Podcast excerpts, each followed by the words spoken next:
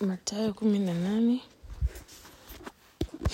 Kwa ajili ya utukufu wa Mungu tutatafakari tafakari kadiri Roho Mtakatifu atakavyoachilia ndani yetu. Amen. Amen. Kwa habari ya kwanza kabisa ambayo Mungu ame, ametaka sana tujifunze kwa habari ya Mathayo kumi na nane ni kwa habari ya unyenyekevu. Ndio somo la kwanza la leo la kujifunza. Mungu anatazamia tu wanyenyekevu kama watoto walivyo wanyenyekevu kwa wazazi wao. Maana yake ni kwamba kama ambavyo unataka watoto wako nyumbani wakutii, kama ambavyo unataka ukisema na watoto wako wanyenyekee, ndivyo Mungu anavyotaka wewe uwe mbele zake. Kwa maana ya kwamba watoto wadogo wako mbali na dhambi. Watoto wadogo wako mbali na kiburi. Watoto wadogo ni wanyenyekevu. Sasa ili tuweze kuzungumza lugha moja baba yetu aliye mbinguni, ni lazima tuchague fungu la kuwa kama watoto wadogo ambao hawajui hata njia wanaopaswa kuiendea. Yaani Mungu anakusudia kwamba sisi wote tujifunze kwake njia tunayopaswa kuiendea. Tujifunze kwake mahusiano mapya tunayoanza kufanya, tumshirikishe. Yaani Mungu anataka kuwa involved in our lives kama mzazi alivyokuwa involved na mtoto wake akiwa mdogo kwenye maisha yake. Mungu anataka tumtegemee kwa kila kitu. Mtoto wako hajilipii ada ya shule, ni wewe unalipa. Mtoto wako haji, hajipi chakula, ni wewe unampa chakula, unamtafutia chakula, unampa. Ndo Mungu anataka hivyo hivyo tuwe mbele zake, ya kwamba we should not worry about, uh, should not worry about anything but leave it in the hands of our Father. Na katika ukuaji wa mtoto Mungu anataka sana tumwangalie yeye katika kutulinda. Mara nyingine unaweza ukamwona mtoto anacheza mpaka unasema ni Mungu tu ndo ambaye anamlinda, yaani anaweka ile full trust in God.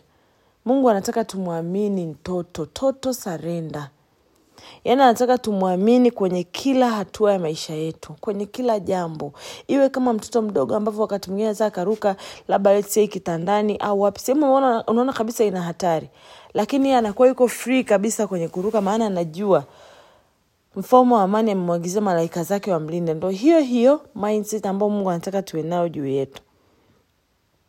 Lakini jambo lingine, mtu awaye yote akiamua kutubu na kumtafuta Mungu na akajinyenyekesha, jitahidi sana usiwe sehemu ya kumrudisha nyuma, kwa maana ya kwamba hakikisha sana humpi mahubiri yasiyofaa, hakikisha sana humwongozi katika njia isiyofaa. Mtu anapoiacha dhambi na kuamua kumtafuta Mungu, hakikisha unasimama kwenye nafasi ya kumsaidia kwenye kuvuka na sio kumrudisha tena nyuma kwa ajili ya utukufu wa Mungu. Amen. Amen. Lakini jambo lingine, Mungu ametusisitiza sana kwa habari ya kuingia kwenye ufalme wa mbingu ukiwa huna ukamilifu wa kwenye mwili, lakini umeingia. Maanake kwamba ukiwa huna viungo vyote, lakini ume, umeingia. Kwa mfano huu tunaweza tukauchukulia kwenye maisha yetu ya kawaida. Kuwa na wakana jambo moja, wakati unaamua kumtafuta Mungu, si kila mtu lazima atakuelewa. Wengine hawatakuelewa na kamwe hutaeleweka. Ili jambo inatakiwa tulijue na tuliamini na tujue lipo, yaani kwamba hivi, jiandae kuto kueleweka na jiandae kupunguza hao watu kwenye maisha yako. Ni jambo kubwa sana ambao Mungu alifundisha hapa kwa habari ya viungo vya kwenye mwili. Maana yake people connected to us, wengi wao utaachana nao kwa sababu hamtakuwa mnazungumza lugha moja. Ndiyo, yote ilikuwa ni mkono wa kulia na wa kushoto inafanana, yote ni mikono, lakini sasa mkono wa kushoto umeamua kuasi, mkono wa kulia umeamua kutenda mema, basi utakata mkono wako wa kushoto, wa kulia ubaki. Maana yake kwamba ulikuwa una kampani uko nazo.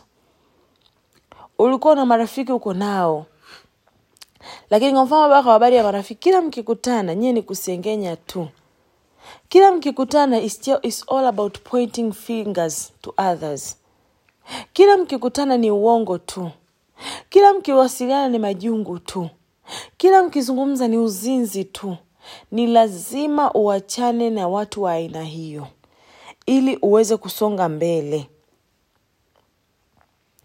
Kuna watu ambao ukikutana nao tu ni lazima urudi nyuma kwenye habari ya imani. Kuna watu ambao ukikaa nao tu chini mkianza kuongea unajiona kabisa ninapungua. Yaani badala ya kuongezeka kwenye habari ya imani, kwenye habari ya kuutafuta uso wa Mungu unapungua.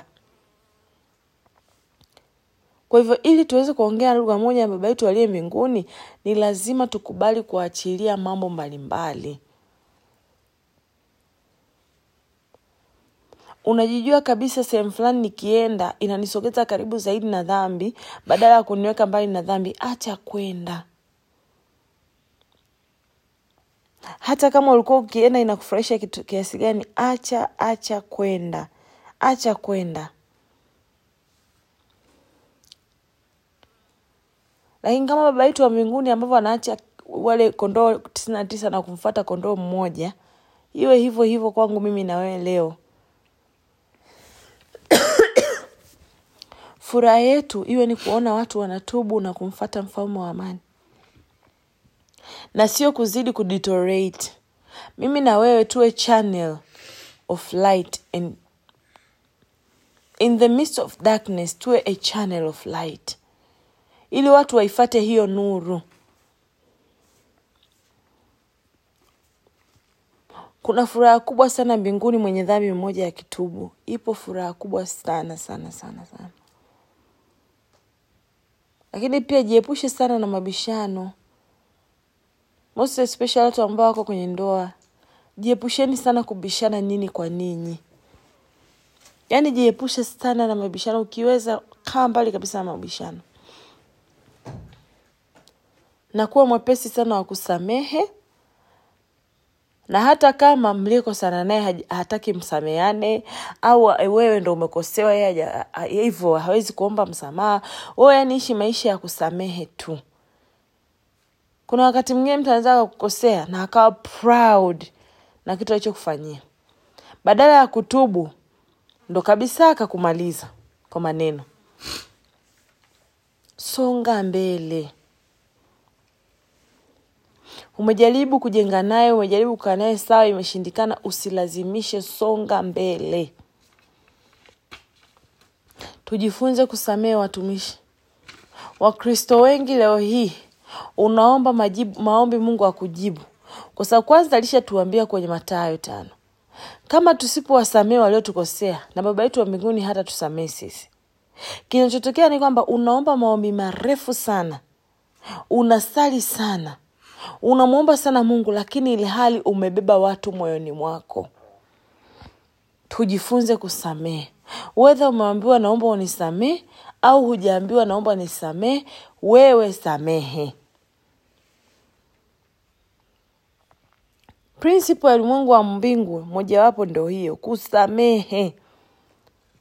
Na ndiyo maana mfalme wa amani akiwa pale msalabani alisema, Father forgive them for they don't know what they are doing. Hakuna mtu alisogea pale akasema Yesu, naomba unisamee ndio maana akaachilia msamaha. Hapana, Jesus forgave them anyway. Maana yake ni nini? Maana yake Mungu anataka mimi na wewe leo tusamehe waliotukosea. Achilia watu. Kuna watu tumewabeba wazazi wetu, kuna watu tumewabeba waume zetu, wake zetu, kuna watu tumewabeba watoto wetu, na unategemea ukiomba Mungu akusikie? Kamwe hata kusikia. No matter what they did to you, Mungu anachosema na anachorudia, wasamehe, forgive them, let them go from your heart. Hakuna utumwa mbaya kama utumwa wa kuto kusamehe. Hakuna utumwa mbaya kama ya, wa pain of the past. Hakuna utumwa mbaya kama wa kuwabeba watu moyoni. Achilia msamaha, samehe. Tunaelekea kuingia kwenye maombi ya makesha ya usiku. Tunaelekea kwenye kumwomba Mungu aingilie kati kwenye maisha yetu, atusaidie, atufungue. Lakini je, unavyoenda kumwomba Mungu unaendaje? Unaenda ilhali umemshikilia mtu moyoni mwako au ilhali umemwachilia mtu moyoni mwako? Hakuna maisha mazuri kama maisha ya kuishi ya kusamehe. kwanza unakuwa na furaha lakini jambo lingine hata mungu sasa hivi akikusemesha mtumishi fulani ninaomba ukamwambie mtu fulani kuhusu habari zangu njema za ufalme wa mbinguni una ujasiri wa kwenda kumwambia yule mtu kwa habari ya wokovu lakini as hutaki kusamehe hata mungu akikutuma kwa yule mtu ukamwambia kwa habari za uokovu unaanzia wapi? Achilia msamaha. Wewe mbona mungu amekusamehe?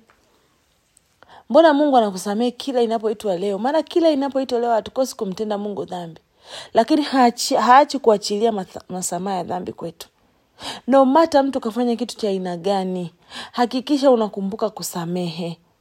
No mata mtu amekukosea kiasi gani hakikisha unakumbuka kusamehe mtumishi. Haya mambo ya kusema ah, nimemsamehe lakini aisee ameniumiza sana. Eh, itachukua muda kidogo hata kumwamini tena. Itachukua muda kidogo sufanya nini na nini. Jamani. When our father in heaven forgives us he gives us a second third fourth. Wengine tumepewa mpaka chansi milioni mbili sahivi every single day you are, you are, you are, you are, you are making a mistake na anasamehe. Kila siku tunakosea na anatusamehe. Kila siku tunamkosea mungu na anatusamehe. Every single day.